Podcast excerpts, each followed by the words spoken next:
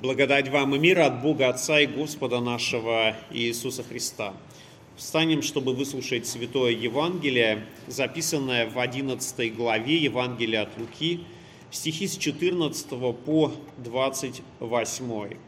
Слово Божье гласит: «Однажды изгнал он беса, который был нем, и когда бес вышел, немой стал говорить, и народ удивился.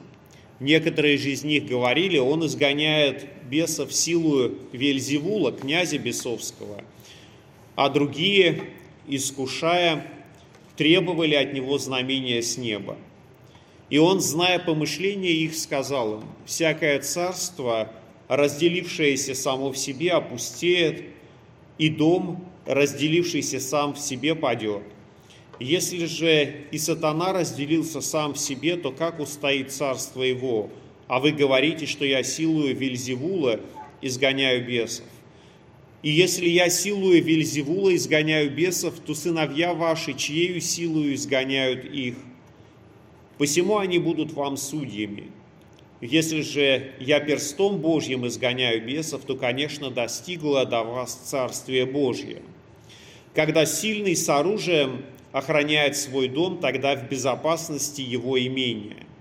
Когда же сильнейший его нападет на него и победит его, тогда возьмет все оружие его, на которое он надеялся, и разделит похищенное у него. Кто не со мною, тот против меня, и кто не собирает со мною, тот расточает. Когда нечистый дух выйдет из человека, то ходит по безводным местам, ища покоя, и, не находя, говорит: возвращусь в дом мой, откуда я вышел. И, придя, находит его выметенным и убранным. Тогда идет и берет с собой семь других духов, злейших себя, и, войдя, живут там. И бывает для человека того последнее хуже первого. Когда же он говорил это, одна женщина, возвысив голос из народа, сказала: блаженно чрево, носившее тебя, и сосцы тебя питавшие. А он сказал: блаженны слышащие Слово Божье и соблюдающие его». Аминь. Это Святое Евангелие. Слава тебе, Христос. Присаживайтесь, пожалуйста.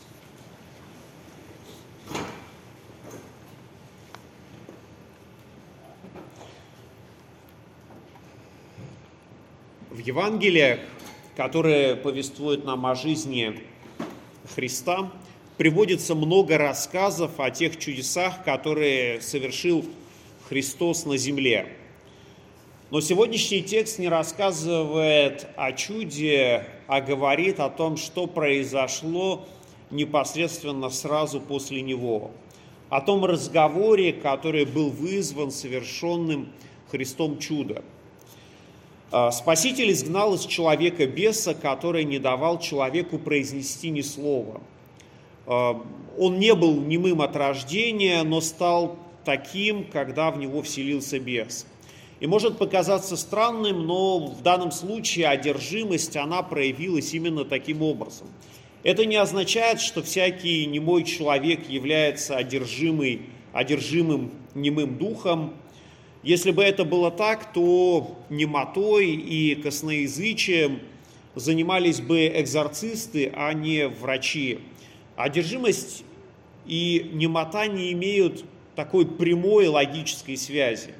Скорее всего, это такой уникальный случай, который произошел именно тогда. Именно по этой причине евангелист Лука отразил его, и этот случай оказался таким поводом для того, чтобы возникла дискуссия, возникли разговоры.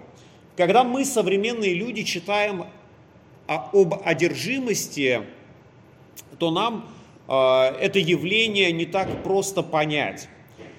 И многие начинают искать объяснения психиатрии, объясняя, что, видимо, те люди еще тогда не были настолько хорошо просвещены, медицинская наука еще не так хорошо была назв... развита, чтобы назвать это болезнью, и поэтому говорят о том, что это одержимость, что это бес. Кто-то говорит о том, что одержимость бесами – это психическое заболевание, которое требует медицинского вмешательства. Но интересно, что некоторые психиатры вообще пытаются избегать э, термина э, психи- психическое заболевание и говорят часто о таком э, психическом расстройстве. И, наверное, само слово расстройство, оно будет нам более понятно, э, более естественно.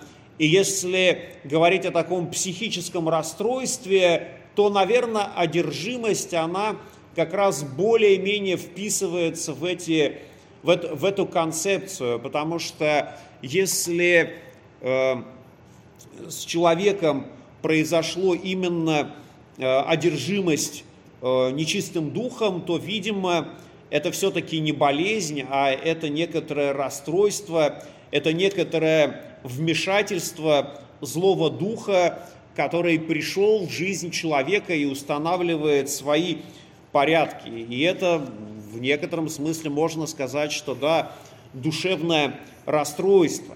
И, собственно говоря, если не говорить о, о одержимости бесами, то мы можем сказать, что расстройств в нашей жизни случается очень много, и расстройств психического характера, такого э, своего рода у нас есть э, зависимости. Кто-то э, не может жить без чашки ко- кофе, кто-то не может жить без сигарет. Э, и, по сути дела, это такие зависимости, с которыми человек самостоятельно не может справиться. И в некотором смысле нужно сказать, что человек, обладающий такого рода зависимости, он не владеет своим собственным телом, он не является его господином, но кто-то другой управляет им. Можно говорить о зависимостях психологического рода, не физиологических, а таких как зависимость от там, игр, каких-то азартных, от каких-то страстей, и это тоже может случаться. И э, все перечисленное, конечно же, невозможно э, лечить какими-то медикаментозными э, способами. Ни один врач э, не может сделать укол в душу человека и исправить ее, навести в ней, э, навести в ней порядок. Конечно, врач может помочь вывести человека из э, э, запоя, там, прокапав определенным образом или сделав какой-то укол. Какие-то таблетки могут помочь человеку снять похмельный синдром, но все это снимает лишь симптомы, но не лечит проблему. И в этом главная сложность. Ведь исцелить человека полностью, целиком может лишь тот, кто действительно знает человека, кто знает человеческую душу, потому что он сотворил ее.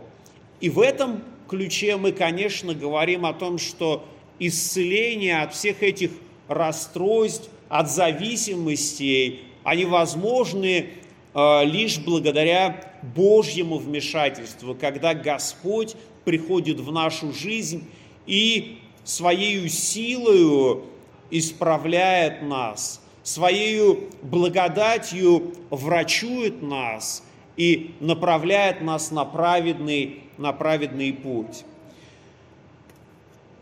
В сегодняшнем Евангелии мы видим, что Христа обвиняют, что Он изгоняет бесов силою Веельзевула. И, конечно, нужно объяснить, нужно сказать, кто это такой Веельзевул. Дословно это имя переводится как «повелитель мух». Это такое акаронское божество, которое обладало очень высоким авторитетом. Это божество считалось у филистимлян главным таким покровителем врачебной науки. То есть, что если какие-то серьезные болезни, то считали, что именно Веельзевул может помочь справиться, справиться с ними. И здесь возникает именно вопрос, а при чем же здесь тогда повелитель мух? И кто-то из толкователей объясняет, что, видимо, филистимляне из мух делали какое-то снадобье, призывали этого Веельзевула и тем самым пытались лечить людей от серьезных, серьезных недугов. Когда Христос совершает это чудо, то, конечно, народ очень сильно изумляется, почему это произошло, как это возможно, ведь он сын плотника, именно так они знали его, откуда у него была такая власть, как он мог изгнать бесов. И тут очень важный момент, о котором тоже стоит сказать, что в то время существовали такие профессиональные заклинатели или профессиональные экзорцисты, которые именно специализировались на изгнании бесов. Именно вот этот укор он обращает к фарисеям, которым говорит: «А сыновья ваши силою какую это делают», тем самым показывая, что да, есть люди, которые изгоняют бесов, которые профессионально, можно сказать, занимаются этим вопросом. И таких людей, говорят, что было достаточно много, но все они, если разобраться, они были вне Моисеева закона. Самое интересное, что в этом евангельском сюжете э, люди увидели не проявление Божьей благодати, а пытаются увидеть что-то другое. И вот они начинают размышлять, откуда у него эта власть, как он это делает, почему он это делает. И порой в нашей жизни так происходит, что люди начинают за какими-то добрыми, хорошими делами видеть какой-то скрытый подтекст. Даже если его там нет, но все равно пытаются его найти и обвинить, что да, вот этот человек сделал хорошо, потому что он ожидает, ну и так далее, и так далее.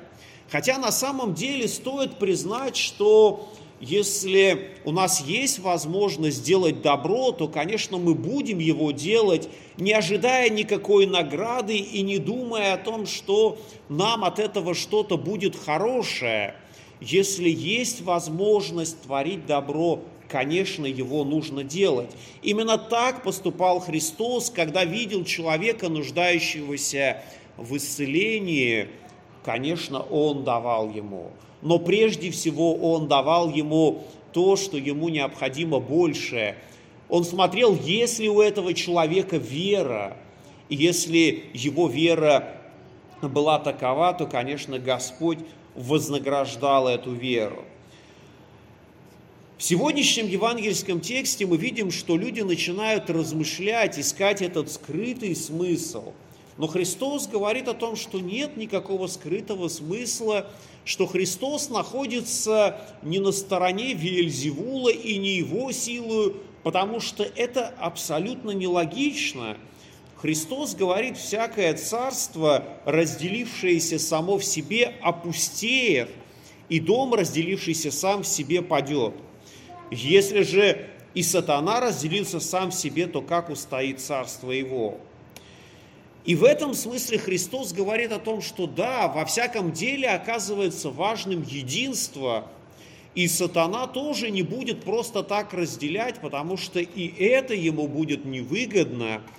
И если мы хотим процветания, мира в семье, то, конечно, нам нужно искать согласие друг с другом, сохранять единство. Когда мы можем найти общий язык, когда мы можем находиться в мире и согласии, то тогда мы можем что-то сделать совместное, хорошее, может быть, даже что-то большое и великое, если мы э, находимся в единстве. В Священном Писании, в Ветхом Завете, в книге «Бытие» есть один примечательный э, рассказ э, о строителях Вавилонской башни, которые были едины в своем устремлении, но в устремлении весьма горделивом. Они хотели построить высокую башню до небес и сделать себе имя. Тогда Господь вмешался в это единство, так что люди перестали понимать друг друга. Появились народы, появились языки, и потом они э, наполнили всю землю. И мы видим в этом примере, примере строительства Вавилонской башни, что если в единство, которое есть, вмешаться, то какие-то даже самые важные, великие цели, они могут быть недостигнуты. Но вот во второй книге, во второй главе книги «Деяний святых апостолов» мы можем прочитать другой пример, положительный пример, о котором мы читаем, что апостолы в день Пятидесятницы находились единодушно вместе. А потом, после излияния Святого Духа, они стали проповедовать Евангелие на тех языках народов, которые пришли в Иерусалим на этот праздник. Они проповедовали о великих чудесных делах Божьих. Апостол Павел, апостол Петр проповедовал так хорошо, так сильно, благодаря Святому Духу, которого он получил, что большое количество людей крестилось. В книге «Деяний» говорится о том, что крестилось около трех тысяч душ. И мне всегда было интересно, все-таки около трех тысяч душ – это где-то две тысячи семьсот или три тысячи четыреста, куда произошло вот это округление около трёх тысяч душ. Хотя мы понимаем, что никто э, не считал этих людей, но, видимо, это было достаточно большое количество. И эти люди, услышав проповедь апостола Петра, спрашивали, что им необходимо делать. Они чувствовали вот это единство Церкви Христовой, несмотря на то, что они пришли из разных народов и оказались вместе, оказались объединены той проповедью, которая прозвучала из уст апостола Петра. А апостол проповедовал Иисуса Христа, сына Давидова, которого обещали через пророков, и который в последние дни был в Иерусалиме, его распяли, он умер и воскрес. И именно смерть и воскресение Христова было проповедано этим людям. Смерть и воскресение Христова оказалось тем объединяющим началом для собравшихся в Иерусалиме. Смерть и воскресение Христова является и для нас объединяющим началом. Смерть и воскресение Христова явилось нам через таинство Святого Крещения, в котором мы умерли для греха и воскресли для новой жизни.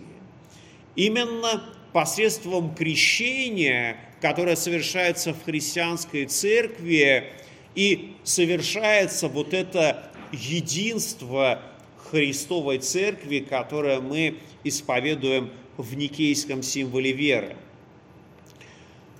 Те люди были крещены, они были приняты в лоно Христовой Церкви, в лоно Божьей семьи. Так же, как и мы, мы однажды были омыты водами Святого Крещения. И знаете, что в ранней христианской церкви крещение связывали с воинской присягой. То есть те, кто однажды дал присягу, должен оставаться ей верной до конца дней. И в крещении мы присягнули Богу, Бог призвал нас стать на Его сторону, отвергнуть власть сатаны и все дела нечестия, и прийти к Богу, милующему и спасающему. В крещении мы оказались детьми Божьими, и э, относительно крещения также часто говорят о том, что это образ э, такого воина, воина Христова, который, да, дал присягу. Апостол Павел э, в нескольких своих посланиях также рисует этот образ воина, который согла- согласуется с сегодняшним евангельским текстом, потому что здесь тоже говорится о некоторой охране, которая должна быть, о том, что есть сильнейший, который приходит и побеждает. И апостол Павел в своих посланиях использует образ воина и обмундирование, которое есть у воина, но эти образы, они такие очень красивые и очень поэтичные.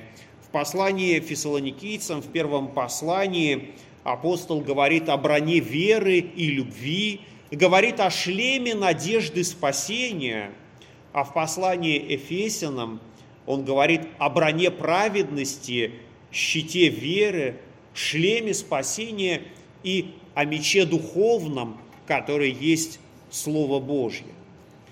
И несмотря на то, что в нашей жизни действительно случается, что мы встречаемся с искушениями, и они атакуют нас, и нам нужно противостоять им, и, конечно, вот эти образы брони праведности, меча духовного, шлема спасения, это те образы, которые рассказывают нам, а как мы можем противостоять этим искушениям. Христос этим искушениям противостоял Словом Божьим, как мы слышали с вами в первое воскресенье Великого Поста. На любые нападки лукавого он отвечал: написано, и обращался к Священному Писанию. И, конечно, для нас это тоже замечательный пример, который показывает, что все испытания и искушения, которые выпадают в нашей жизни, мы можем преодолеть силою Божью, благодаря Его святому Слову, которое Господь помогает нам справиться со всеми нашими земными трудностями и тягостями. Конечно, Христос справился с искушениями, справился со всеми испытаниями, которые были у Него, со Словом Божьим, с молитвой и с упованием на Небесного Отца. И мы также можем посмотреть на пример Иисуса Христа и ободриться, потому что Он оказался подобен нам во всем, кроме греха.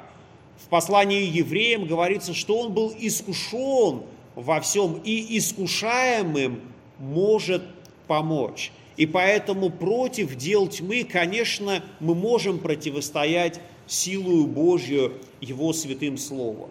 И эта духовная борьба, она идет внутри каждого из нас. Каждый человек, по сути дела, является предком,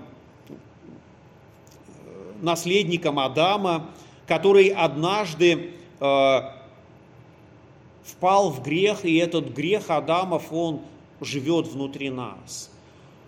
И, в принципе, можем сказать, что в этом ключе мы являемся детьми Адама, но благодаря крещению мы становимся детьми Божьими.